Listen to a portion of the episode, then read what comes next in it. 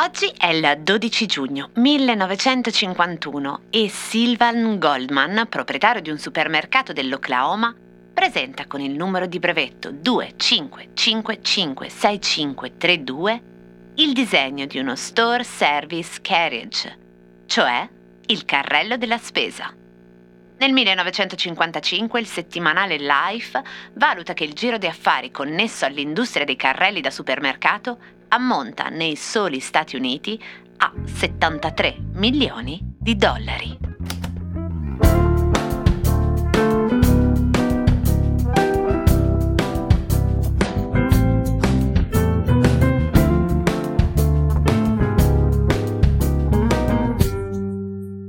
C'entra il carrello della spesa con Michelangelo? Metti nel carrello, aggiungi al carrello, controlla il carrello e elimina dal carrello. Il carrello della spesa oggi, come sapete, non è più soltanto nei supermercati, ma in ogni operazione che preveda una transazione economica. Mentre lui, il carrello fisico, non costa niente e non è nemmeno in vendita, al massimo 2 euro con cui non ci portiamo a casa il carrello, ma la possibilità di non doverlo rimettere a posto dopo l'uso. Si intascherà i 2 euro o i 50 centesimi o l'euro. Chi ci penserà al posto nostro? In realtà poi il carrello della spesa, a dirla tutta, costicchia abbastanza da produrre e comunque costicchia abbastanza la materia prima con cui è fatta la struttura, perché si tratta di chili di filo di acciaio saldato e cromato. E questa è la prima ragione per la quale il carrello è aperto, è a listine di acciaio e non è una scatola aperta solo sulla parte superiore. Quindi per una questione in primis di risparmio di materiale. La seconda è che così è più leggero e anche quando pieno non è troppo pesante da spingere.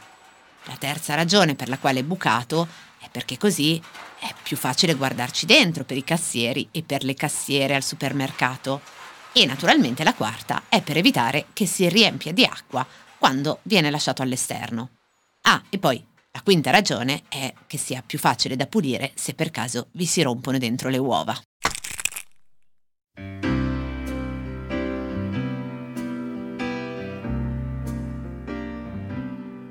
Il padre di questo oggetto, che a un certo punto non è dato sapere quando, ma probabilmente scomparirà fisicamente perché cambieranno le modalità d'acquisto, viene a sua volta da una famiglia di commercianti.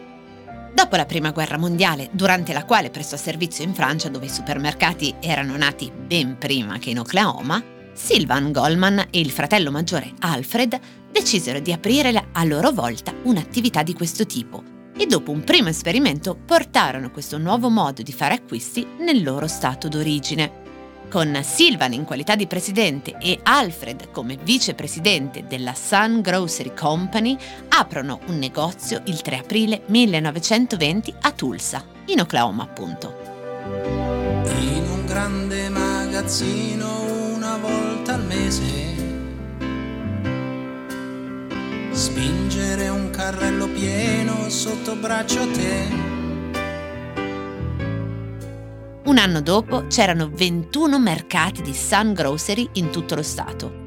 Più che supermercati come ce li immaginiamo oggi, e cioè, onestamente, a meno di strane perversioni, la cosa che cerchiamo di delegare il più possibile a altri, se li abbiamo, o al tempo, rimandando a domani, domani, domani chissà mai che mi alzi col dono della telecinesi, dobbiamo pensare che L'esperienza del supermercato all'inizio, per chi era alle sue prime volte, era molto più simile a quella di un Luna Park, con colori, musica, corridoi, immagini ovunque.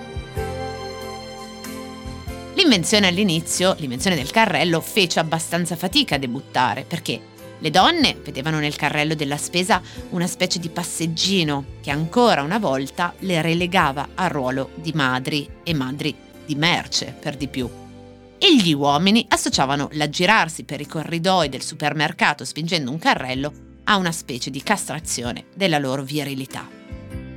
Nel frattempo Goldman aveva dovuto assoldare uomini e donne segretamente per far vedere oh com'era comodo e pratico da usare questo carrello nuovo. Va detto che inizialmente il carrello non aveva ancora la forma attuale. All'inizio infatti l'ispirazione per Goldman era stato il meccanismo della sedia pieghevole, immaginando di mettere un cestino sul sedile e uno sotto la seduta, ruote sotto le gambe e una maniglia per spingerlo. Per produrre la sua invenzione aveva fondato la Folding Basket Carrier Company. La prima volta il carrello fa la sua apparizione in un'illustrazione del Saturday Evening Post nell'agosto del 1940 e viene salutato col titolo Il carrello che ha cambiato il mondo. Ma dal punto di vista costruttivo del design del carrello, la cosa più interessante non l'ha inventata Goldman e secondo me sta nell'averli progettati specificamente per incastrarsi uno nell'altro e formare le ben note lunghe file di carrelli, cioè per aver dato ai carrelli la forma per potersi moltiplicare all'infinito, nascendo uno dall'altro. Chi trasferì nel carrello il principio di impilabilità in orizzontale anziché dall'alto fu Orla Watson, cioè quello che inventò il carrello telescopico. Dopo la guerra, Orla si era trasferito nel Kansas, dove lavorò prima per un'azienda di cemento e poi per il marito di sua sorella in squadre di costruttori di strade. Nel luglio del 1946, Orla Watson apre la sua officina meccanica a Kansas City, che divenne poi una fabbrica in cui furono brevettati e prodotti i carrelli telescopici per la spesa. I carrelli di Watson finalmente potevano essere stipati insieme invece di essere piegati singolarmente e impilati come succedeva con i carrelli di Goldman che avevano una procedura molto più complessa che prevedeva che prima venissero rimossi i cestini e poi piegato il telaio. Nel 1947 vennero brevettati i carrelli col cestino fisso e dotati di un'apertura posteriore in modo che potessero appunto essere infilati uno nell'altro. Tra Watson e Goldman sembra che ci fu anche un contenzioso in tribunale e però da allora, e siamo negli anni 50, il disegno non è mai stato cambiato, o comunque non molto.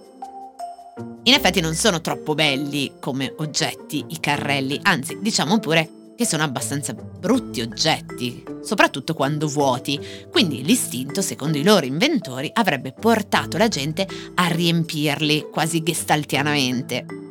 Poi evidentemente riempirli di cibo non bastava e a un certo punto si aggiunse un posto per metterci il bambino, cioè il seggiolino ribaltabile.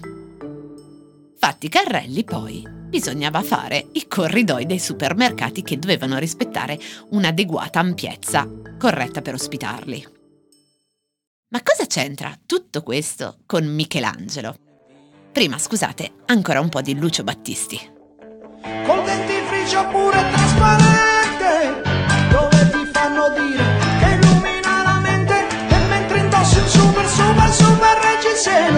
per casalinga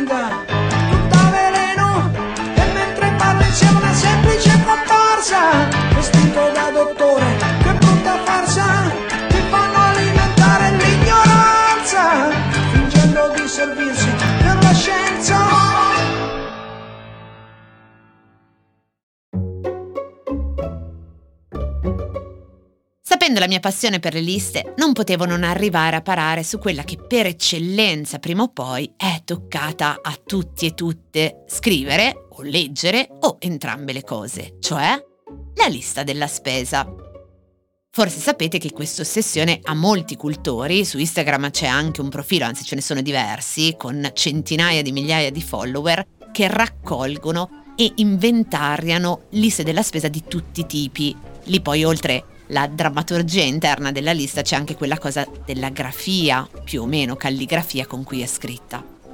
Ma probabilmente la lista della spesa più famosa del mondo è questa che vi leggo. Pani 2, un bocal di vino, un aringa, tortegli, una insalata, quattro pani, un bocal di tondo, un quartuccio di brusco, un piattello di spinaci, quattro alici, tortelli, sei pani, due minestre di finocchio, una ringa, un bocal di tondo.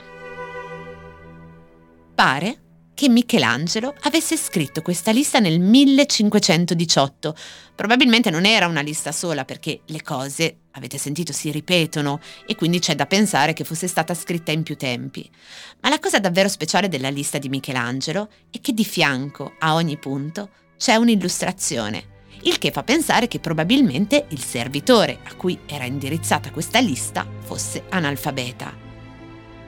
E guardate, è di 500 anni fa, ma non cambia molto pensare che quando negli anni 50 del Novecento vennero inaugurati i primi supermercati in Italia, i corridoi avevano fotografie al posto delle insegne scritte che vediamo oggi e per una ragione analoga a quella per cui Michelangelo illustrava le sue liste. Ed ecco cosa c'entra il carrello della spesa con Michelangelo.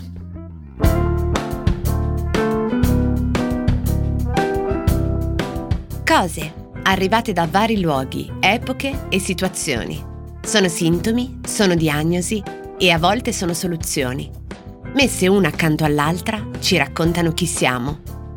Io sono Chiara Alessi e Cosa c'entra è un podcast del Post in cui partendo da un fatto del giorno vi racconto la storia delle cose.